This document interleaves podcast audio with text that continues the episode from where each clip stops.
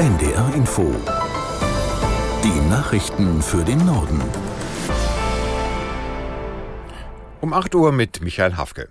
Protestierende Landwirte haben einen Fähranleger in Schleswig-Holstein blockiert und Bundeswirtschaftsminister Habeck am Verlassen einer Fähre gehindert.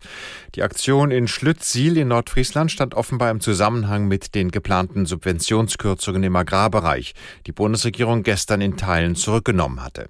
Aus Berlin Birte Sönnigsen. Vizekanzler Robert Habeck war auf dem Rückweg aus seinem Urlaub auf der Hallig-Hoge. Wütende Bauern drohten die Fähre zu stürmen, sodass Habeck zunächst zurückfahren musste. Laut Polizei waren mehr als 100 Demonstrierende am Anleger der Fähre.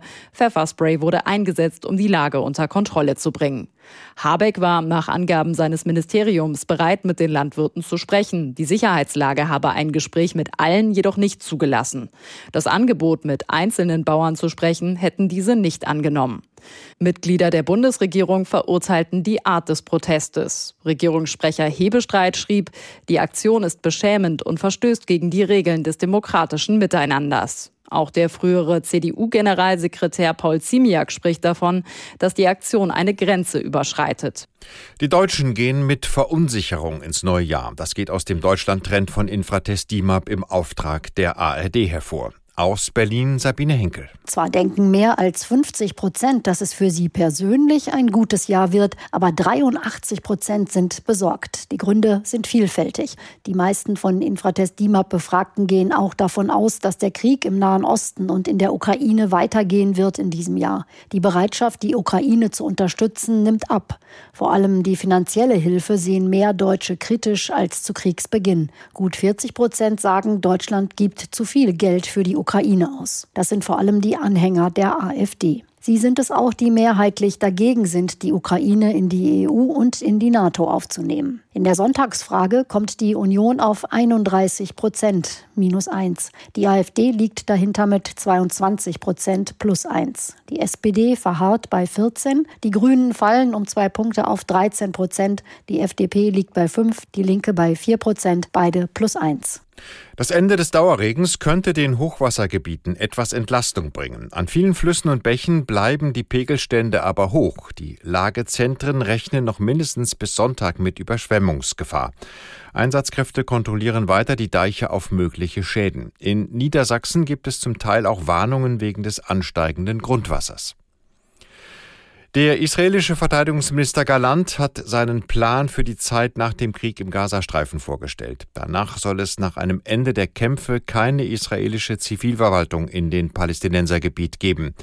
Auch die islamistische Hamas dürfe dann keine Rolle mehr dort spielen. Stattdessen sollten die palästinensischen Behörden die Leitung übernehmen. Dem Verteidigungsminister zufolge werden die Kämpfe weitergehen, bis alle Geiseln frei seien und die Hamas vollständig zerschlagen sei. Russland hat nach eigenen Angaben einen weiteren ukrainischen Drohnenangriff auf die Krim abgewehrt. 36 Drohnen seien heute früh zerstört und abgefangen worden, teilte das Verteidigungsministerium in Moskau mit. Die von Russland 2014 annektierte Krim ist für die russische Armee militärisch und logistisch von zentraler Bedeutung. Ziele auf der Halbinsel werden regelmäßig von der Ukraine attackiert, unter anderem die Hafenstadt Sevastopol, das Hauptquartier der russischen Schwarzmeerflotte.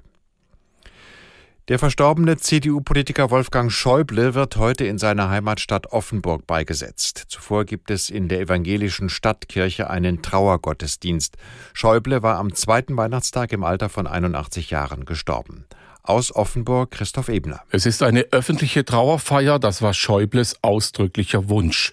Der baden-württembergische Ministerpräsident Kretschmann wird sprechen und die CDU-Bundes- und Landesvorsitzenden Merz und Hagel und für die Familie Christine Strobel als älteste Tochter.